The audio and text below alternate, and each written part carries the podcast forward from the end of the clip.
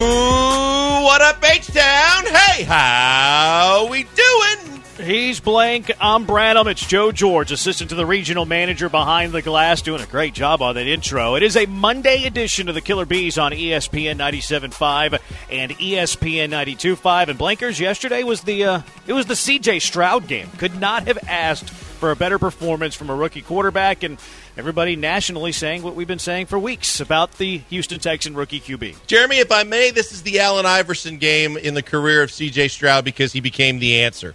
He became the answer that everybody was looking for for a franchise quarterback every week with every time he had to answer another critic that said he couldn't do this, he couldn't do that, he wasn't quite this yet. Well, I- I'm anxious to see if anybody's going to nitpick anymore because what he did was put it all on display and handle his business in a way that we have yet to see in Houston Texans history. This kid was phenomenal yesterday. Yeah, he was uh, really good. Leave it to you to make a basketball reference out of it. doesn't and have then, to be a basketball. I'm, just, you know. Well, I mean, Allen Iverson's very much a basketball. It is, reference. but I don't always do that. No, no, I'm just saying that you did in this case. Yeah. Uh, and then was Stroud the answer? Grade the blanker joke, 713 780 3776. You know, as good as that performance was, to me, it was the second half. And I don't want to say legendary because it, it didn't have the stakes that's needed for it to be a legendary performance. Like legendary, you, you need to do that to you know win a division title in week 18. Uh, you have to do that in order to win a playoff game, a wild card, whatever, whatever the case may be. But whenever you do it in week nine of the NFL season, it can't be legendary. But if he had the stakes, it would have been a legendary performance. That second half, and look, the, the, the game in itself for CJ Stroud was amazing. And we'll throw some numbers at you 470 yards, broke the NFL rookie record, five touchdowns, unbelievable, 30 of 42. When he's throwing a lot of deep balls, too, if you're a quarterback rating kind of guy, uh, just under 148. I mean, the numbers were insane. But I look especially at that second half, Blankers. 16, like the game was at one point, Tampa Bay led by two possessions. Mm-hmm. But it was always a one possession game. It was always tight. Now, did the Texans have to open it up? I would say yes, they were they had to because they were down by two possessions early in the in the second half, but also because it was necessary because they weren't running the ball and they haven't been able to run the ball all year. But when you looked at his first half, it was it was fine. Like his first half was okay, fourteen for twenty two, 145 yards and a touchdown. That's that's good. Yeah. Now he missed a couple of passes to Tank early, missed the long ball to Tank. Uh, he wasn't perfect in the first half. He was nearly perfect in the second half. His second half performance, 16 for 20, when he had to throw the ball through the air, too. These weren't dinks and dunks. Right. 16 for 20, 325 yards, four touchdowns. If there's been a better half of football in my lifetime than that, regular season, I understand the stakes weren't there, but if there's been a better half than 16 for 20, 325 yards, four touchdowns, you have 46 seconds for a touchdown, you do that. I'd, I'd like to see it. I'd like to see a half of football that was played better than C.J. Stroud had yesterday in that second half. And you know, Jeremy, here's the thing: when you start thinking about it, he had help, and and he had to. But he, you know what? You're doing it without your guy that was supposed to be your number one in Robert Woods. But you're doing it without without one of your weapons. But everybody else was doing what they needed to do, extending you know yards after catch. A couple times, Dalton Schultz extending balls behind the the, the markers and getting to first downs. But you know what? They weren't to they weren't to sit back and be conservative either. We talked about it. I think this was more what I wanted to see, whether they were behind or not. And we heard DJ Bienemy say, "Well, you know, they're not going to they're not going to abandon the run that much." But you know what? Because they were behind, they abandoned it probably more, but also because it wasn't effective. But I was counting this morning, and there were very very few first down running plays. And on third down, when they normally would just run it into the middle of the line, accept it, and punt, they were letting him go and he was letting it go and they were getting first downs and keeping drives extended and it was just so fun to see that we knew what we had in CJ Stroud as a quarterback and what he could develop into. But now the whole team's kind of developing into what they need to be around him. And that was just you know the the kind of coming together where it all came to fruition for this season alone. Because they've been good and then they've been not so good. This one, everybody contributed, so it seemed, and they got it done as a team, and it, that's what made it extra special. Yeah. Um, yeah, a good team win too. Like I, I see what you're saying. To, to me, it was Stroud that that, that Oh, yeah. was special. Um, like his the statement that he made yesterday, and, and this is I think the national you know types are always a little bit behind. Uh, you know, we see the throws that Stroud makes. I understand he didn't have like this unbelievable statistical performance against Carolina. Uh, he hasn't had a statistical game like this. No one has. Like, there's very few quarterbacks that have, have been able to do this. But whenever you put together this sort of box score for people that don't get to watch C.J. Stroud routinely, it's oh, is C.J. Stroud already a top 10 quarterback. I saw one tweet that said, "Oh, should we should we be talking about CJ Stroud as a top 15 QB?" I'm sitting there thinking to myself, CJ Stroud was a top 15 QB since uh, week 4. Uh, he's been a top 10 quarterback for me since the last month. So I think that national types are always a little late whenever it comes to reacting to other players that you know we see every single game, every single throw that they make. Uh, he put himself on the map nationally. He put himself in the conversation of top 10 quarterbacks nationally. And from a Houston Texan perspective, he kept them in the playoff race. I don't know how the rest of the season's going to go. Uh, I, I, think that they have a shot with the schedule that they have. I don't love these injuries that, that are happening. Ridgeway tore his Achilles. Uh, how long is Pierce going to be out? You know, is the running game even going to help? Uh, how much longer is Robert Woods hurt? Jimmy Ward went down. Ka'imi Fairbairn got hurt. They didn't play. Yeah. The, they played the second half without a kicker. Um, so there's a lot of injuries that are testing the depth of a team that doesn't have a lot of depth that doesn't make me feel like terrific long term about the team this season. Uh, but because you have CJ Stroud, you have a chance every single time that you kick off. So that's encouraging. But what this does is it shows to everybody, not just you and I, but it shows to us locally, shows to us nationally, that the Texans have a quarterback. And when you have a quarterback, you have a chance in every game. And when you have a quarterback, you're going to go into the offseason every single year trying to add on to a team that you think has a chance to be playoff good yearly. Well, it's also because, Jeremy, now you know when you have a quarterback that he makes guys around him better. And we've seen it happen. So we know in the develop of Tank that it helps when they already had developed a chemistry and they were working on their timing uh, well before training camp got started to the point where you can see it coming to fruition. When you talk about, you know, kind of rejuvenating Robert Woods or getting Dalton Schultz, especially after the fumble on the first possession, and then going right back to him and then going to him time and time again to where there was still a trust there and, and Dalton Schultz proved that he could still be a valuable weapon to this team.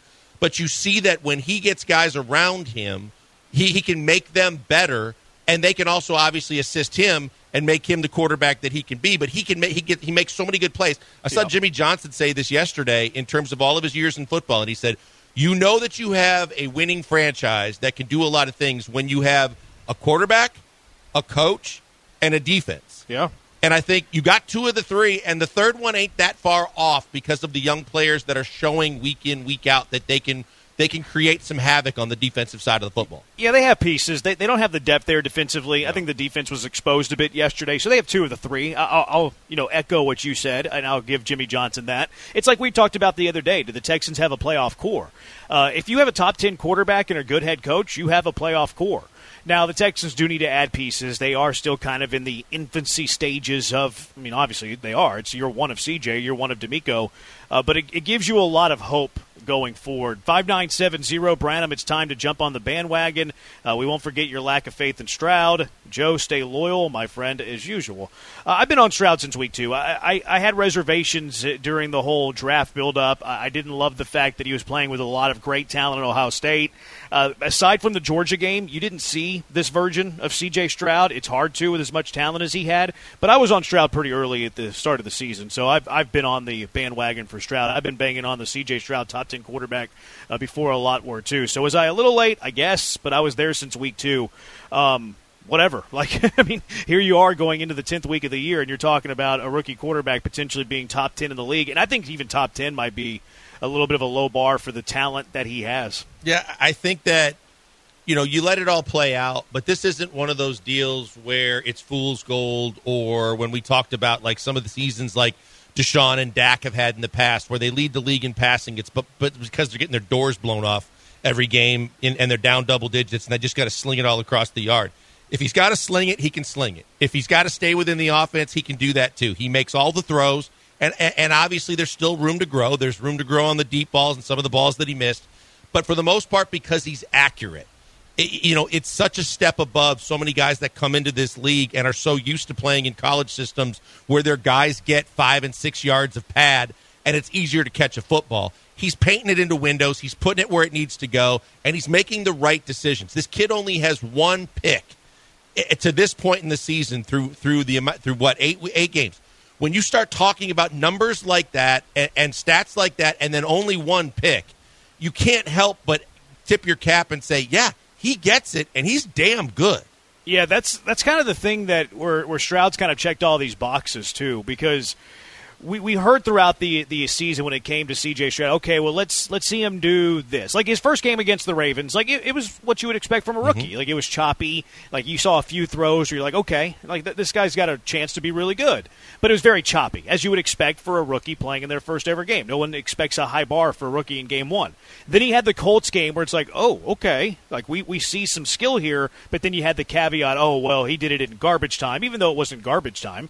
Uh, they were just trailing and they threw the ball a lot lot. Then he goes on the road, beats Jacksonville. He beats Pittsburgh at home, and it's like, okay, now you're starting to see all of the things start to click, and you saw it really, really fast with C.J. Stroud, and then it all came together yesterday in that second half to where he had the greatest rookie game that you've ever seen from a quarterback, and that's not hyperbolic. He set an NFL rookie record with 470 yards, and 325 of them came in the second half. It was incredible. Passer rating too, I think, in terms of overall rating and yards. I mean, like you said, you can cross all the boxes off for the season. You can cross all the boxes for a rookie quarterback, and, and, both from a Texans perspective in their history and also NFL perspective, the kid is rewriting the record book in terms of the things he's doing in his first season. I called dibs on CJ Stroud conversation, so it's proprietary to us. So I want everybody to know that. Uh, lots to get to when it comes to CJ Stroud. Lots to get to when it comes to this team. Monday edition of the show, we hand out NFL game balls from the weekend. I believe Mondays. What did you learn from the college football weekend? And also a mailbag Monday coming up at 4:30, where you can ask the Killer Bees whatever you want. 713-780-ESPN's our HRP listener line, 713-780-3776. We're on the Twitch, twitch.tv slash ESPN 97.5. Joel's at Pac-Man Joel on Twitter. Joe's at Joe George Radio. I'm at Jeremy Branham. Uh, the second half yesterday, to me, that's how they need to play football offensively. And I know that you're not going to produce what you produced in that second half. I'm talking about from a play calling, from a scheme perspective. What we saw in the second half is what this team needs to do going forward. It's the Killer Bees on ESPN 97.5 and ESPN 92.5. And what you need to do going forward, hopefully you're never in a car wreck. Knock on wood, hopefully you're never in a car wreck.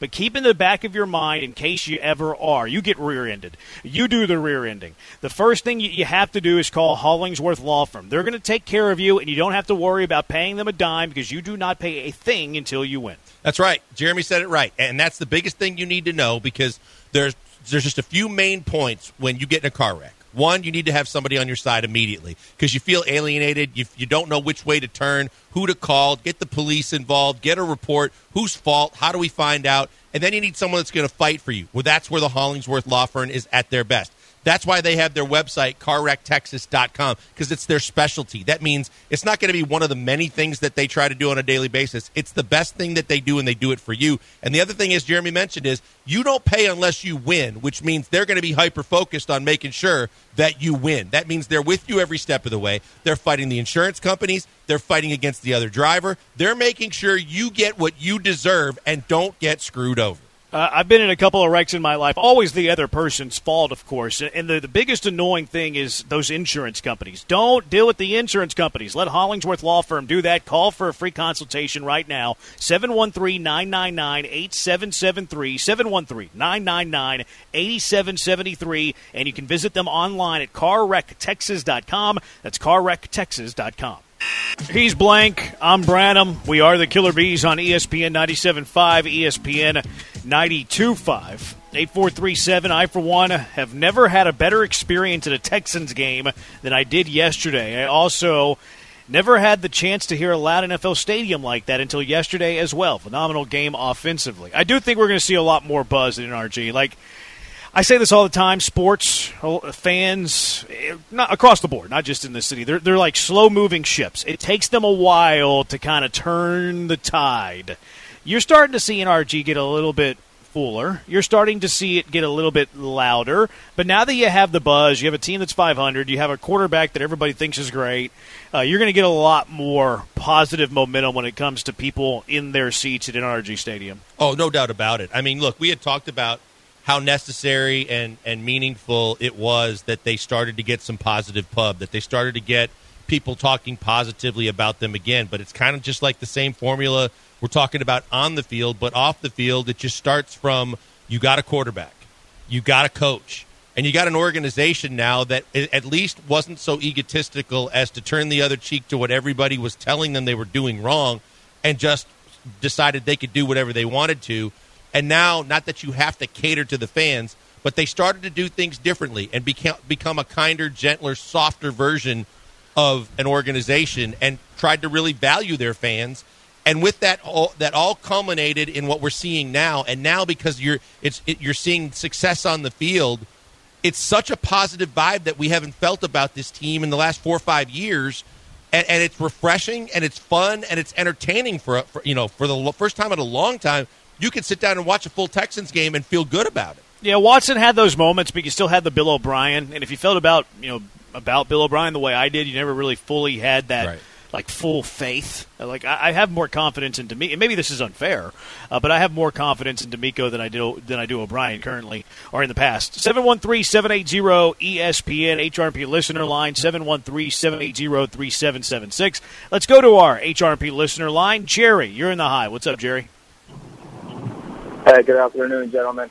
Uh, first things first, you know, good job for the Texans. Uh, I, I stopped being a Texans fan the day they traded, you know, Bill O'Brien traded away Hopkins. And I finally came back around the day they drafted C.J. Stroud. I really liked Stroud coming out of college. And uh, it was a great game. I just, you know, it, it, I, I know I don't want to live in the past, but man, they had a great, the Texans had a great chance to be 6 and 2 if they would have just done this offense in Carolina and Atlanta who are just bad teams. So I, I hope they can just carry this offense into Cincinnati because it's not going to be an easy chance this weekend. And I'll hang up and listen. Appreciate the call, Jerry. Look, I think that everybody, when you have revisionist history, you know, there's a couple different ways to look at it because we were trying to figure out, you know, how quickly everybody was going to develop, how quickly everybody was going to settle in, from DeMeco to CJ to all the other young rookies on this team and second year players. But when you look at it, the, the good news is they weren't blown out. They didn't get their doors blown off in any of these games that they lost. The bad news is they were in a majority of the games that they lost to where you were like, yeah, you woulda, coulda, shoulda, maybe had a one, if not two of those games, but you don't. So you just have to keep going forward, realizing, hey, there's a lot of progress being made. There's a ton of positives from week to week. Are they out of it? No, not by any stretch. They're still only two games out from Jacksonville, and they have the tiebreaker currently. So they're just going to keep playing their game, you know, and, and next week is obviously a tough game. But you know what? Everybody now that's playing against them is not going to take them for granted like they did for the last several years. They know they're going to be in for one hell of a, a fight when they play this team. And I don't think there's going to be any game that you're going to look at and go, you know, they're going to get absolutely annihilated here or they're going to embarrass themselves. I think that they, they become a real NFL football team again so that's why people are starting to believe more and more. Yeah, I, I, I actually thought what Jerry thought of last night too. Like the the Carolina game, it, it, stung for a moment yesterday. Like in the aftermath of the win, in the aftermath of the performance, after you kind of let the the afterglow burn off a little bit, you're like, oh man, you should have really beaten Carolina because now you, you're talking about five and three. And Jerry's right, you could you could be six and two because at Carolina yeah. was a game that you should have won. At Atlanta was a game that you could have won. But on the other the other side of that, though, you could have lost the Saints game. Yep. You probably should have lost yesterday. So I agree with Jerry that they could be six and two, but I also would argue that they could be two and six. Yeah. So they're kind of where they should be, I think. Yeah, and you look at the Atlanta game too. I think that you know, again, DeMeco's getting comfortable and, and getting understanding his job as head coach. They could have used the timeouts a little differently down the stretch. Maybe they had some time on the clock. Maybe they could have done something even after Atlanta did what they did. But I thought that they were in a position to win that game, and that one stung to me when it happened. But again, I, didn't expect too much of this team, and I didn't want to set too high of a bar. Of course, when they get off to the start that they got off to, everybody starts raising their expectations. They're still got a chance to make the playoffs. I still think they're going to be fighting for a spot.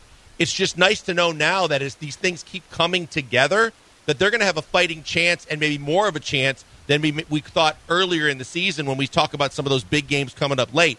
It's going to be a huge test this week. This will be a really good barometer to see if they go on the road and play well at Cincinnati. Yeah, I I saw Ja'Marr Chase has a back issue. They're, they're saying that that's something to monitor. Who knows what's going to happen there way too early in the week. I I don't want to talk about Cincinnati yet. It's a team that's really, really rolling. 713 780 ESPN HRP listener line. Let's go back out to the HRP listener line for the one and only Lamont. Lamont, you're in the hive. What's up?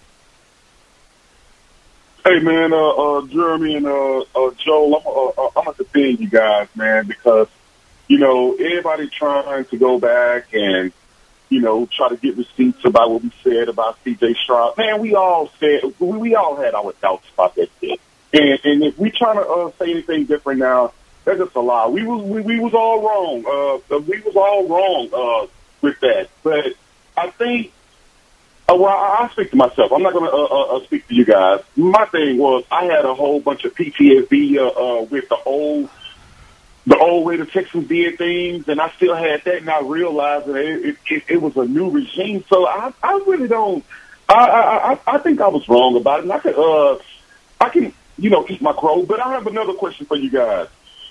In the beginning of the season, or, or probably even within the, like the last two or three weeks I've been saying we need a, a, a dominant running back and we need a dominant uh, receiver. Okay, forget about the running back, man, because that's that's there.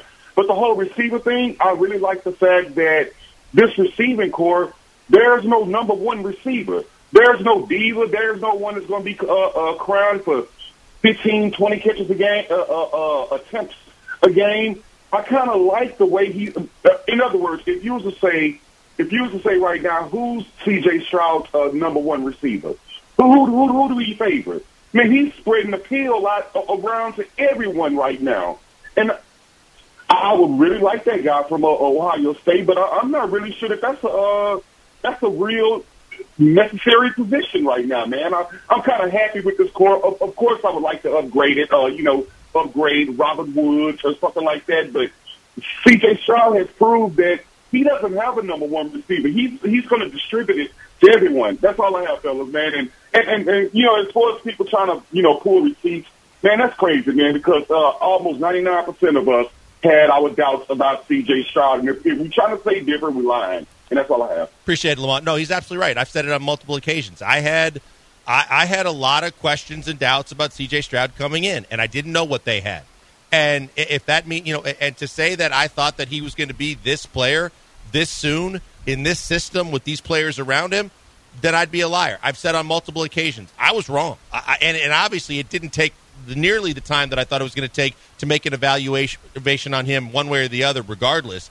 But I was wrong in that regard. As it re- relates to what Lamont said, I think the best thing about some of the things like yesterday, Mike Evans was on the other side of the football field, and he saw what kind of quarterback the Texans have. If Mike Evans wants to come home it's going to be a lot easier for him to say it's not just a financial decision, knowing that he would be coming into a situation where CJ Stroud's the quarterback. I think you're going to get receivers that are going to want to come here, and they're going to have options. They can look at the draft, they can spend money in free agency. But the thing is, as as kind of a spinoff of what we are witnessing, you're going to have more guys that want to come here that in the past would have said Texans. Maybe if I just get a big check, but otherwise, if there's another team that gives me close to the same money, I don't want to play in that situation. Now I think you do have guys that, that want to play here. Yeah, I mean, quarterback helps. I think money, to your point, matters more, like you said, but the Texans have both.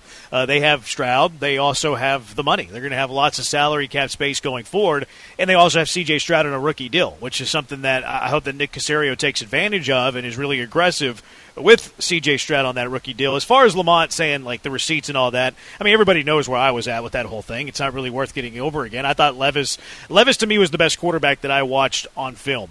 Uh, if you fast forward to where we are now, C.J. Stroud's the clear cut, no doubt, number one rookie in this draft, period. Uh, not just the quarterback position. Uh, you know, Jalen Carter's probably high on that list too, but Stroud's easily, because of the position, uh, easily the number one rookie in the NFL. Um, I got there after week two just because I watched the film on Stroud and I was like, okay, this guy's making throws that other guys aren't capable of making. You're going to see. And well, garbage time. No, Colts were playing some defense and Stroud's making throws that other guys in the NFL can't make. Uh, I started to see that as soon as week two with Stroud. Um, it, it, was hard to predict this Stroud though because he, he wasn't this guy in college. Like it was right. it was impossible for him to be this guy in college because he didn't get pressured like this. His receivers were wide open. The only time we saw C.J. Stroud uh, perform to this level was the Georgia game, and maybe mm-hmm. we should have actually put more stock in that one singular game because he was beating up the Big Ten so bad. With you know he was obviously very good, but he also had a lot of really good people around him that it was tough to know what he was going to be like in the NFL. And and that's just not that's not only on Stroud. Like that's evaluating the quarterback position because there's dudes that are talented. Like uh, Stroud doesn't have the biggest arm in the quarterback class. I mean, Anthony Richardson and Levis have bigger arms, but where does Stroud elevate over those guys? He elevates in touch, he elevates in precision, he elevates in anticipation, he elevates in reading defenses, and those things are hard to evaluate watching college film. Well, they are, Jeremy. And the other thing that you and I have talked about on multiple occasions, which is a lot of things that a guy takes with him at his skill sets as he brings from college into the NFL. You know, you, there are ways you can get better. You can get physically stronger. You can understand the playbook better. You can make better decisions. But throwing with touch is such a difficult thing to to try and develop. It literally is a skill that isn't as simple as just getting the right coach and going to the weight room or doing something differently with your training.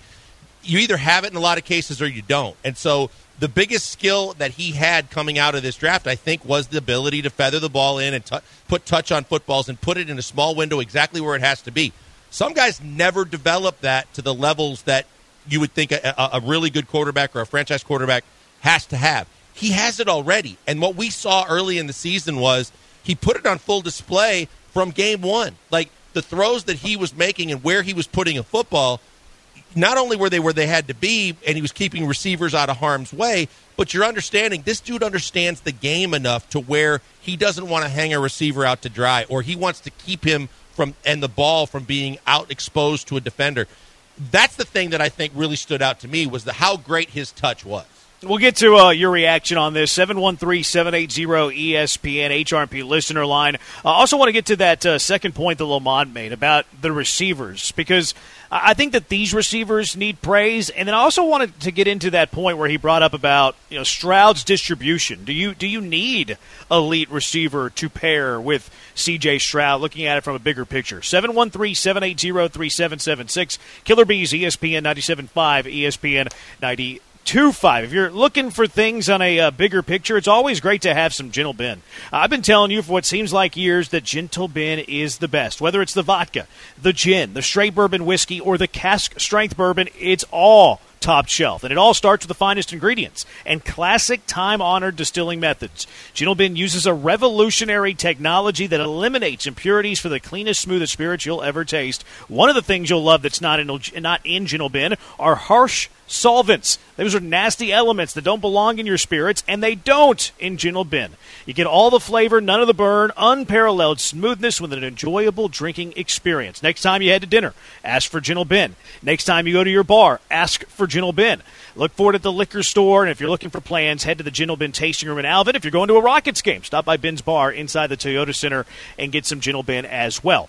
Also, you can now head to gentleben.com and order the spirit straight from the website. That's right, gentleben.com. They'll deliver it straight to your doorstep. Also, Gentle Ben makes the perfect holiday gift for friends, family, and your best customers. We know they'll love what's not in our spirits, too. Celebrate with Gentle Ben this holiday season. Gentle Ben, clean, smooth, and delicious. Best gift ever. 0170 says alcohol is a solvent. Not a harsh solvent. That's not in Gentle Ben. Uh, 713 780 ESPN. What Lamont talked about, like the spreading of the football from CJ Stroud, is something that encourages me because I, I want a quarterback that's not like every quarterback's wide receiver dependent. But I don't want to be an offense where, okay, we're going to target the best receiver in the NFL 24 times. Anybody else, we're not going to even look at. I like a quarterback who distributes. I think that's why Andy Reid didn't pay Tyreek Hill and traded him. I think it's why Green Bay did it, maybe maybe to an extent with Aaron Rodgers. I like the fact that C.J. Stroud can elevate Noah Brown. Noah Brown's never looked better in his NFL career.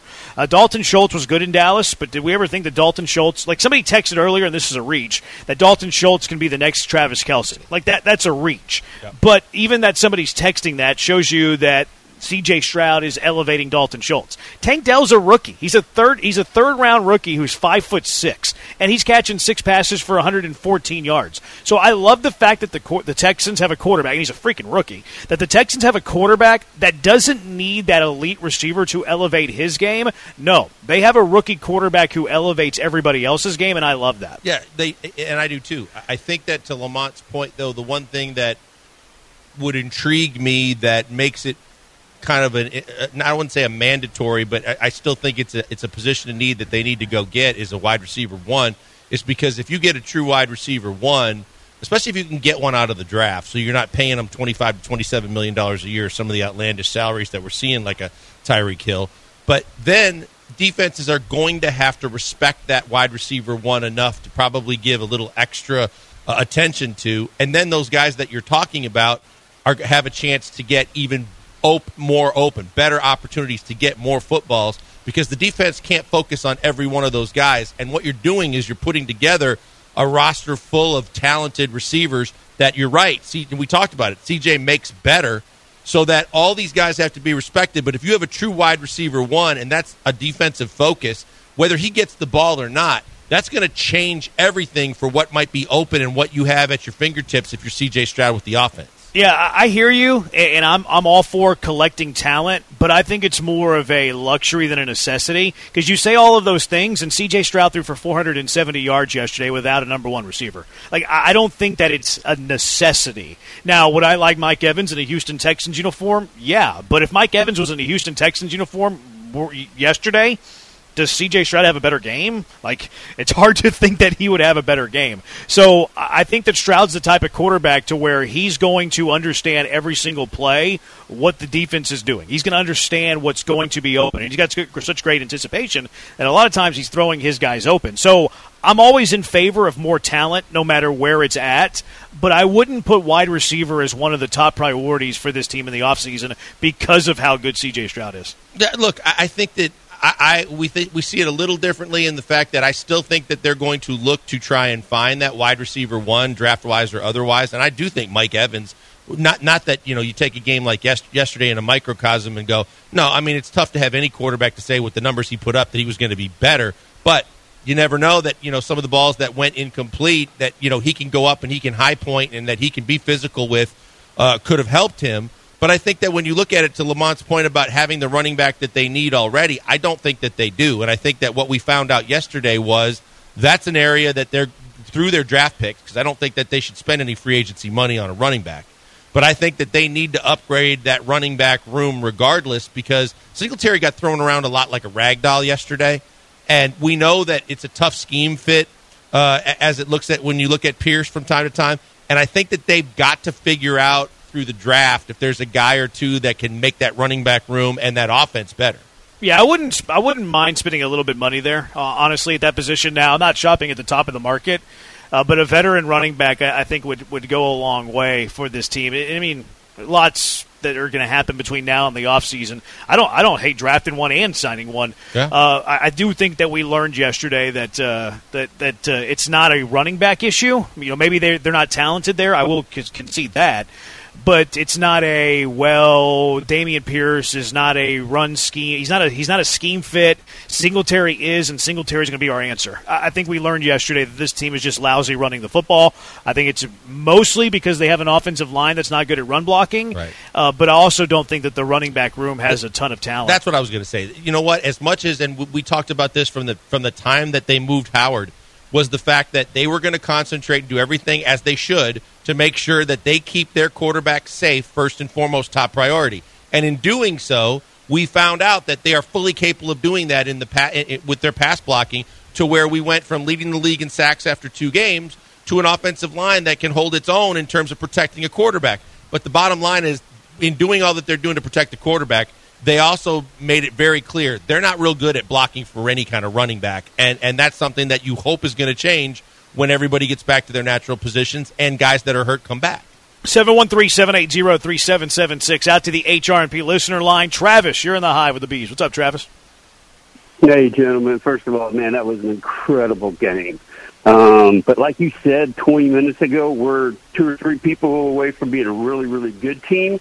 I'm a firm believer that if Will Anderson didn't have that maroon A on his college shirt, we would have never traded those picks. And those are three monster picks. We, we're missing out. We're missing out on 12 from last year. Could have got a great defensive player still.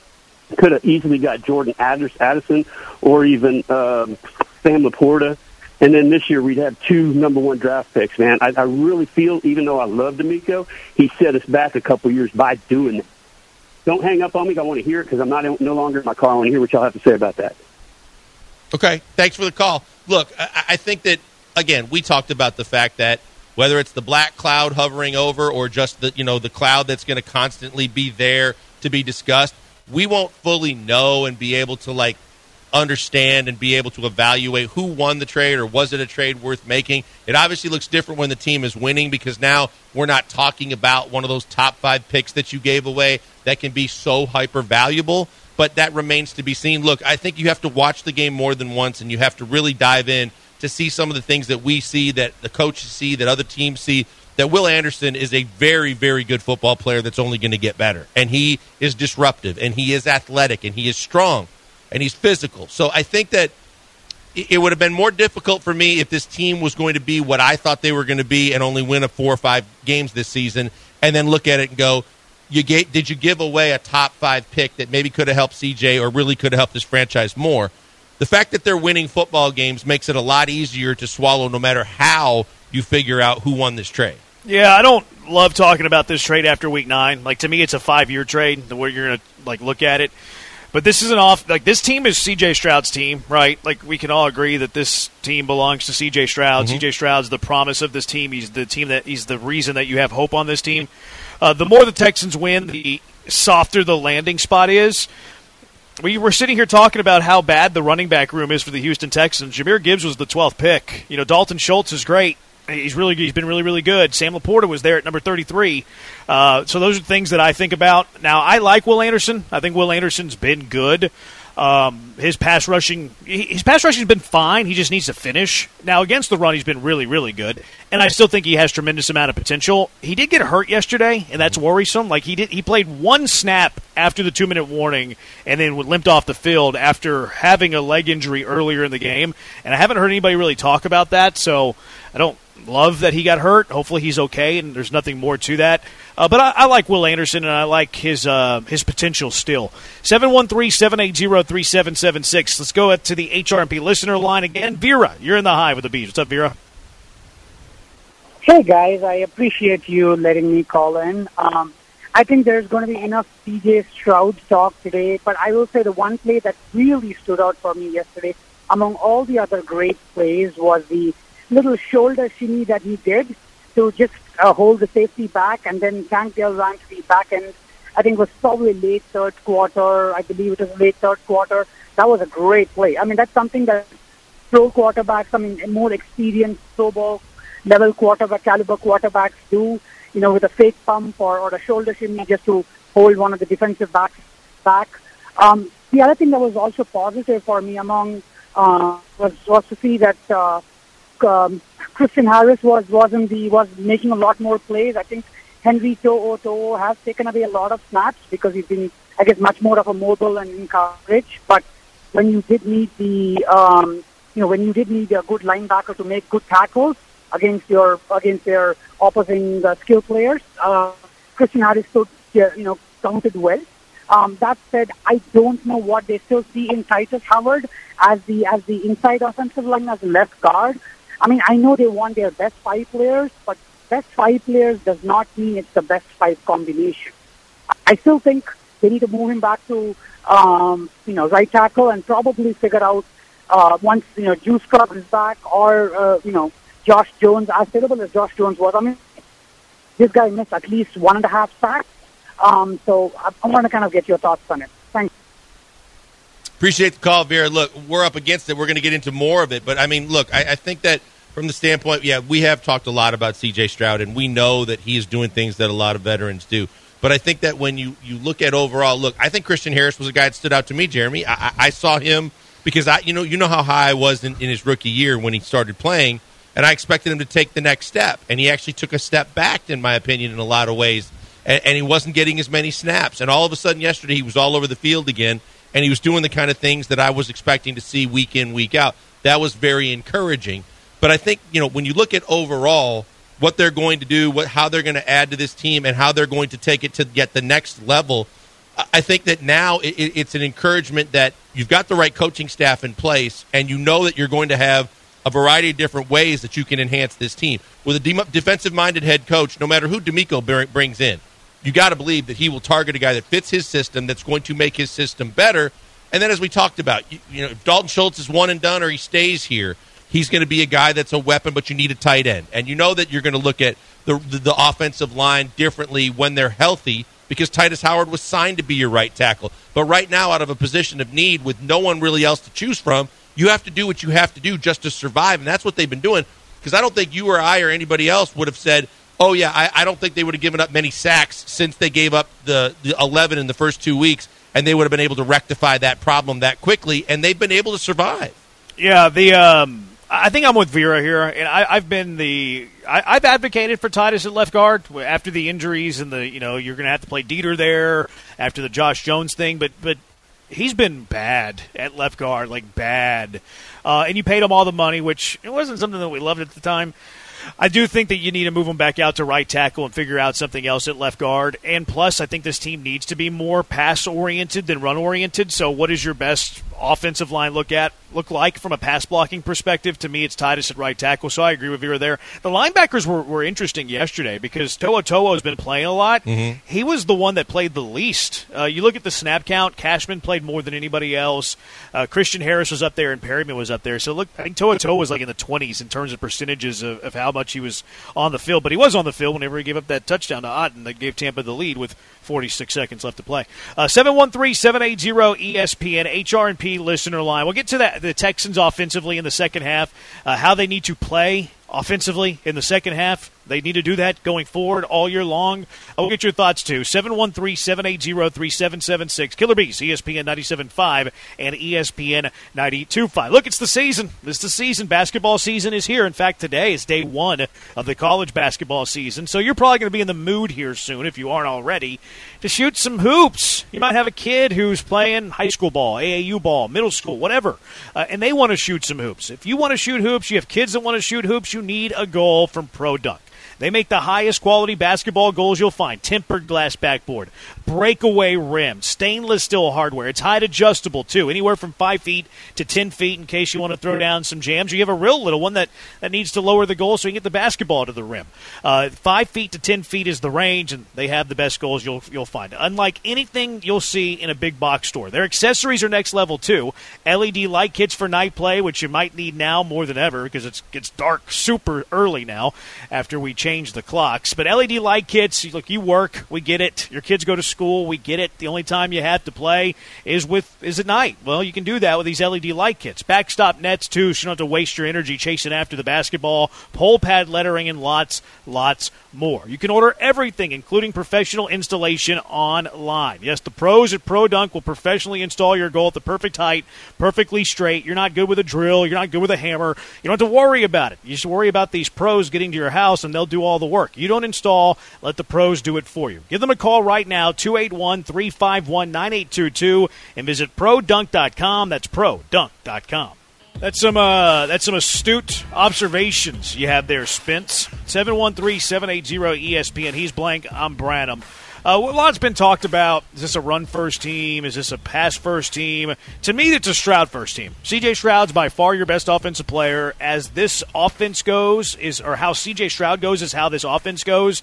We've talked about ratios of, you know, how, what, what do you want to see in terms of pass and rush? Do you want to see 40 throws to 20 runs, 35 throws to 25 runs? The, the, the split yesterday was 42 throws to 17. And look, game script's going to influence that. If the Texans are up by two touchdowns, they're going to obviously run the ball a little bit more.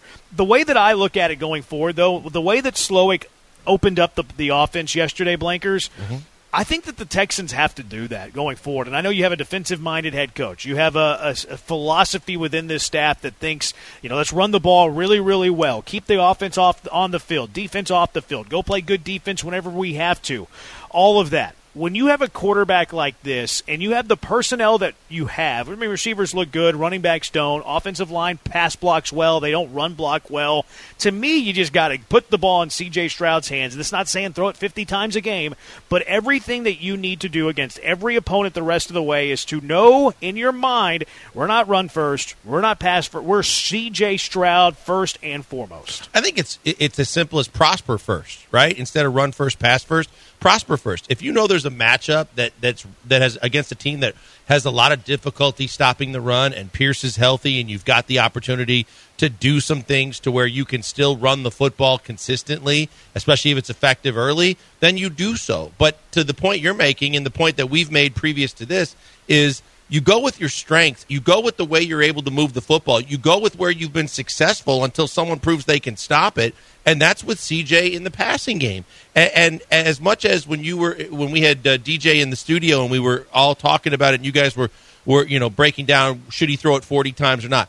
I wasn't. I, I get it that you need balance and everything like that, but I wasn't even going to poo poo on that because of the fact that it was so stagnant and so tough to watch how they were force feeding a run that wasn't effective when their passing game was. So I love seeing this team just open up and be you know be what who they're supposed to be when they're at full strength and they're successful, which is a passing first team because they do it better than a lot of teams in this league and they're scoring points and moving the football doing so. Yeah, I mean Stroud's your best player.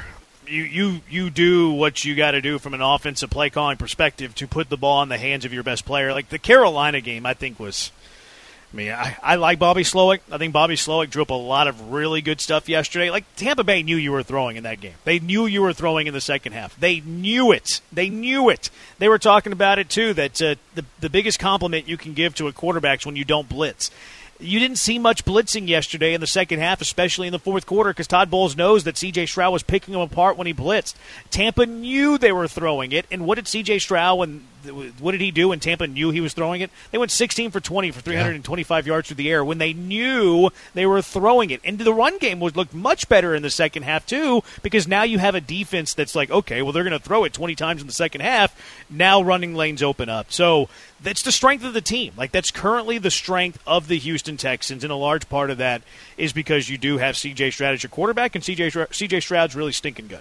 Yeah, no, I think that's absolutely correct, and I think that when you look at it too when when you saw the conversations, even with Bowles uh, with Stroud after the game, there was a ton of respect there, and that's from a guy that's one of the best defensive play callers in this league over the past, say, five to seven years minimum. And the fact that he wasn't able to do one of, a lot of the things that has been his signature to do with exotic blitz packages and guys coming from different areas just is another testament to the respect that he has for this young quarterback. And so that's why you have to play to your strengths too, because they didn't run it, uh, you know, almost every first down this game. They did change things up. But to your point on Slowik, and I, I, I agree with you totally in the Carolina game, just the same way that we said we expected growing pains and a stinker here or there from CJ and from DeMeco, it also falls right into play that you would expect that from Slowik too, because this is his first time play play calling and, and, and in this OC position, and he's bound to make some mistakes too. So you kind of just you know you understand that you put a band-aid on it you, you go move past it but those things were bound to happen in his first year calling plays and scheming but he obviously corrects his mistakes pretty quickly because he schemed differently this week and the way that they were able to p- call the plays they played and effectively move the football was fantastic. I, I really I wanted to see this last week, and I, I don't want to criticize them too much. I, I, thought that you should I thought they should have been here a game earlier. It took them a game and a half too late, I think. But yeah, credit to them for not continuing to do that. Uh, I, I, suppose, and I, I, get where they're coming from. Like you have a rookie quarterback, you feel like you have to be able to establish the run game. I get it. It's just your strengths. Th- like I'm a keep it simple, stupid kind of guy. Your strength is throwing the ball. So you throw the ball a little bit more. Uh, 2650, from what I've heard, if the trade didn't happen, we would have drafted Anderson at two and passed on Stroud. So the trade, for all intents and purposes, was for Stroud. I hate this take because you look at the timeline, you look at the order of events. What happened? The Houston Texans took C.J. Stroud at number two Nick Caserio told us there was 90 seconds left before they made the trade that were still left on the clock for number three. They then took Will Anderson at three. If all of a sudden Arizona was like, you know what, we're not feeling it, we have a better offer, what happens? You don't trade up for three and you still have CJ Stroud. I cannot stand the logic and the argument. If the trade didn't happen, we would have drafted Anderson at two. Because look at the timeline, look at the order of events. That's not an accurate take. No, and whether you know eh, you believe that the McNairs actually said this is the year you get a quarterback or not. I don't believe that actually. And I, I, I have a hard time believing, no matter what they were trying to do and get more involved, I have a hard time believing that that Hannah and Cal McNair would have gone into a room with all the guys that have done all the research and done all the work and told them who to draft, like Dan Snyder would or Jerry Jones would. I just I don't believe that to, that to be the case. Now, did, did they share some opinions? Eh, they have every right to. They own the damn team.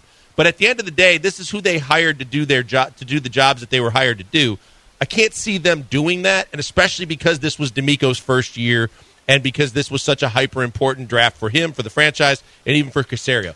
I can't see that happening. But yeah, I mean, look, you can you can nitpick all you want about the trade, but you know, did they did they do things that they were going to do otherwise? We'll never know, and maybe someday someone will tell us. But at the end of the day, this was a quarterback draft for them and I think that they were hell bent on going to get a quarterback. Yeah, it was out there. Could they take Will Anderson and then you know see Sure. what happens? Plan for a quarterback next year. They could have. I just didn't see it happen. But they also they also risked not getting Anderson by, by drafting Stroud at two. The moment you draft Stroud at two, even if you're pretty confident you can make the trade, you're still risking the possibility of not getting Anderson. Like the order of events matters here. The fact that you drafted Stroud two matters. The, the fact that you Yeah. trade you traded for three after picking at two matters. There was 90 seconds left on the clock. That matters. Uh, as far as the ownership thing, I know that's a big rumor. I listened to the Bobby Slowik. He was on with Adam Schefter last week. Bobby Slowik goes pretty deep into the evaluation process of CJ Stroud and how much like what they liked about him, things that he did whenever they visited that made them fall in love with him. Like I've always been on the fence with the ownership thing, uh, wanting a quarterback. Whenever I heard Slowik talking to Schefter about like how they landed on CJ Stroud, I don't at all, at all, one iota, at all believe that ownership impacted who was picked at two. Well, and I hope they didn't. I I really do because I hope that that's the way the and we've talked about this. If you if you don't know what you don't know, so don't get involved and do what a lot of dumb owners have done, which have set a franchise back. So I would hope that to be the case, and that's the way you want this franchise to be run. And so that would make me feel even better because the one thing we could both you know we can both be accurate in what we said because I think that we all were were under the impression one way or another they were taking a quarterback with their first draft pick, and, and like you said, and the mm. timeline. I, I think that they were. I, I think that they were hell bent on taking either Bryce Young or taking C.J. Stroud, but they were going to take a quarterback this year. And, and, you're right. The timeline plays that such that if you're taking C.J. Stroud, whether you got Will Anderson or not, you knew who you were taking first. 713-780-ESPN. Let's give some game balls out. Who deserves some game balls from around week nine of the NFL season? 713-780-3776 if you have some